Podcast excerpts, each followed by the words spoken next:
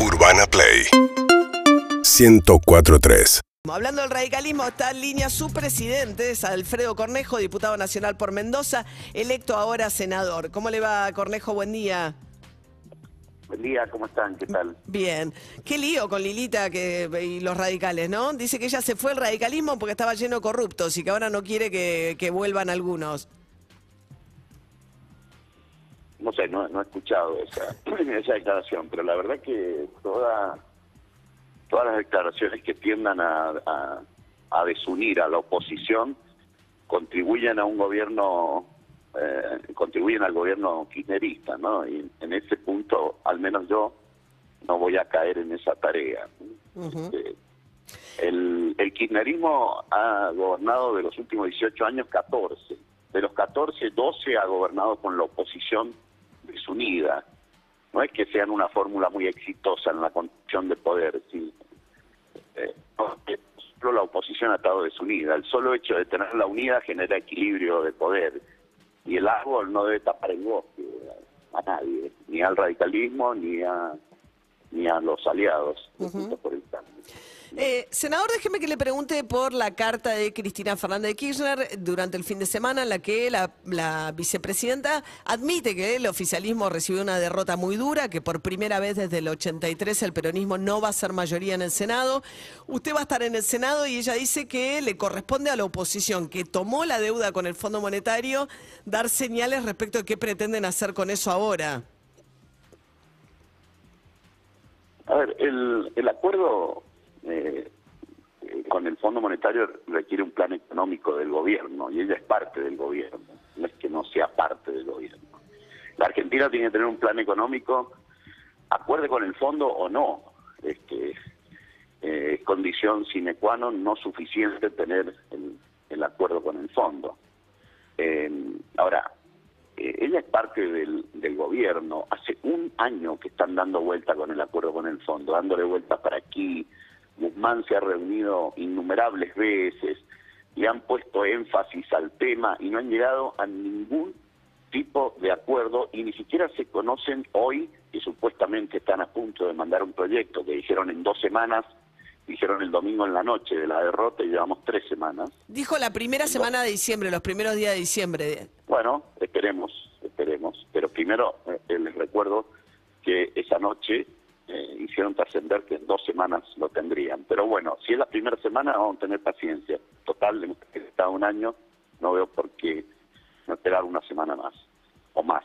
Este, ahora, el contenido de ese acuerdo, eh, ¿qué avala Cristina? Porque en esa ca carta confusa y difusa, más bien se puede hacer la interpretación que está diciendo el acuerdo es tuyo, Alberto. Vos tenés la lapicera, También. el acuerdo es tuyo. También, ¿no? O sea que también. podría, es, es bastante confuso esa, esa carta, ¿no? Tiene, tiene varios destinatarios, uno imagina leyéndola. Siempre digo, es esta dificultad de interpretar cartas, pero yo interpreto que tiene un mensaje para Alberto Fernández también. ¿eh? No, y ella tiene dificultades para transmitir mensajes y someterse, como me estoy sometiendo yo, por ejemplo, a una interrogatoria periodística. ¿no? Eh, porque ahí Cuestionario, prefiero repregunta- cuestionario a interrogatorio, pero sí, está bien. Entiendo el sentido de lo que está eh, diciendo. ¿no? interrogantes, Ya sé, sí, sí. interrogantes son preguntas. ¿no? Es verdad, sí. Eh, pero, a ver, en una entrevista con vos, con cualquier periodista, podría haber una repregunta. Sí, es decir, ¿usted seguro. cree que hay que ir a un, a un sendero de equilibrio eh, fiscal cero eh, de aquí al año que viene? ¿Que hay que hacer un ajuste de gastos y que hay que aumentar, o que hay que aumentar impuestos? ¿Y cuándo? ¿Y, y qué impuesto?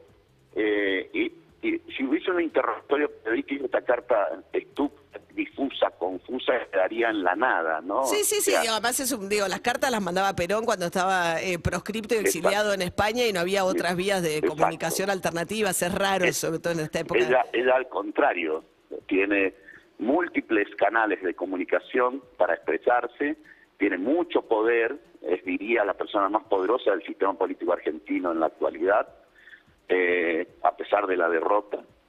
Eh, y sin embargo no se somete a ese interrogatorio, que sería riquísimo para la deliberación pública argentina saber qué piensa con respecto a qué hay que hacer con la economía, porque con ese... Sí. Bueno, algunas cosas ella dijo no significa desconocer la deuda, digamos, uno si uno lee por ahí ese, ese, texto da la sensación de que está diciendo que la vamos a tener que pagar, pero le pide a la oposición, y, me gustaría su reflexión sobre eso, digamos, a mí me parece que ahora eh, que hay una ley nueva impulsada por este gobierno que obliga a que todo acuerdo con el Fondo Monetario pase por el Congreso, genera condiciones más razonables para eh, decisiones tan vitales. Yo no sé, ustedes formaban parte de la coalición de gobierno, al momento en que Macri toma la deuda con el Fondo Monetario, pero lo hace sin consultarle a nadie. Sí, a ver, eh, las deudas internacionales, los créditos internacionales, tienen autorizaciones presupuestarias de todos los años. No es que no el Congreso no autorizó ni esta ni las otras. Y por otra parte... No, bueno, pero no estaba previsto 57 mil millones de dólares este, en el 18, cuando Macri toma la deuda. sí, perdón, pero la deuda argentina es de más de 400 mil millones de dólares, ¿no? Y se ha tomado en sucesivos gobiernos. Y todas esas deudas han tenido la aprobación del Congreso indirecta, al menos, en, en aprobaciones eh, específicas eh, que tiene cada presupuesto. Eso que no, que no fueron autorizadas, ni esta ni ninguna, no es cierto. Eh, lo que ocurre es que nunca ha habido un foco en la deuda por parte de la dirigencia política, ni opositora ni ni oficialista de distintos oficialismos en distintos, en distintos momentos. En Mendoza, por ejemplo, hay una cláusula constitucional que no se puede tomar deuda si no es con los dos tercios de los votos de los eh, miembros de ambas cámaras. Eh, eh, no, no hay una cláusula específica, salvo la autorización de mayoría simple del este, en, los, presupuestos. pero vamos al punto del el punto original que yo le quería hacer del endeudamiento de, Macri. sí. De los 44 mil millones. A ver, eh, el origen de esa deuda tiene que ver con el funcionamiento de la economía. Por eso yo me niego a hablar específicamente de esto, por más que en este interrogatorio o consulta o pregunta o lo que sea lo voy a responder. Entrevista. Pero el origen de la el origen del endeudamiento es el déficit.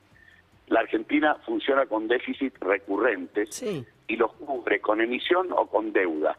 Se le acabó el crédito de deuda eh, privada internacional y se le acabó el crédito de deuda eh, nacional. Claro, pero eh, ella Macri llevaba tres años en el poder.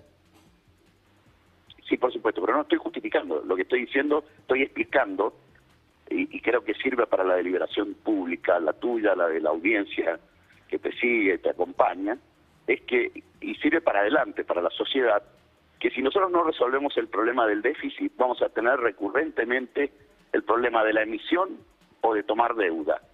Con lo cual, este, Cristina debe opinar sobre eso, y Macri, y yo, y todos debemos opinar sobre eso.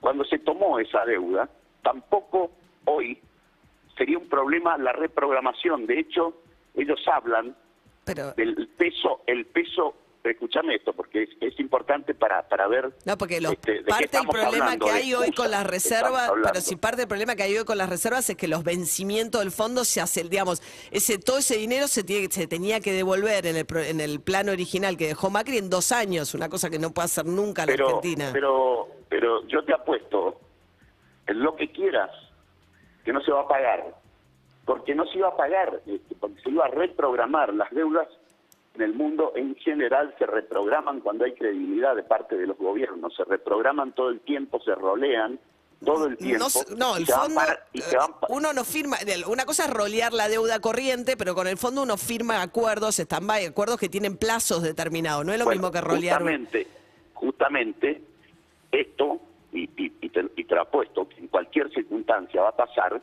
no va a existir el, vencimiento de 18 mil, sino que se van a reprogramar. Y se van a reprogramar. Y en la actualidad, para hablar del peso de la deuda y echarle la culpa de las reservas, el problema de las reservas es de credibilidad del gobierno, no del acuerdo con el fondo, porque hasta aquí es escasa la deuda que ha pagado el gobierno de Alberto Fernández. Eh, escasísima, rolea todo el tiempo. De hecho, está cubriendo el déficit roleando deuda, que ellos dicen que es en peso, la verdad que está atada al dólar, pero eh, está roleando todo el tiempo y deuda. Y la deuda del fondo, y las deudas del fondo pagó una cuota de 1.500 que no se le puede responsabilizar de la caída de las reservas a, a eso. eh. Entonces es un tema de credibilidad, ¿no? El, el, la- la- el acuerdo con el fondo es relativamente fácil de, re- de renegociar y era mucho más fácil hace un año atrás en el medio de la pandemia. Lo dilataron por conflictos internos en el interior del frente de todos, ¿no? Eh, Bien. no hay ninguna otra explicación que no sea esa, ¿no? Alfredo Cornejo, diputado nacional, va camino al Senado en una semana, nomás cambia de cámara, ¿no? Y va eh, como senador este, por la provincia de Mendoza. Gracias, senador. No, gracias a ustedes. Un saludo para toda la audiencia. Hasta luego. Cinco minutos para las nueve de la mañana. Urbana Play fm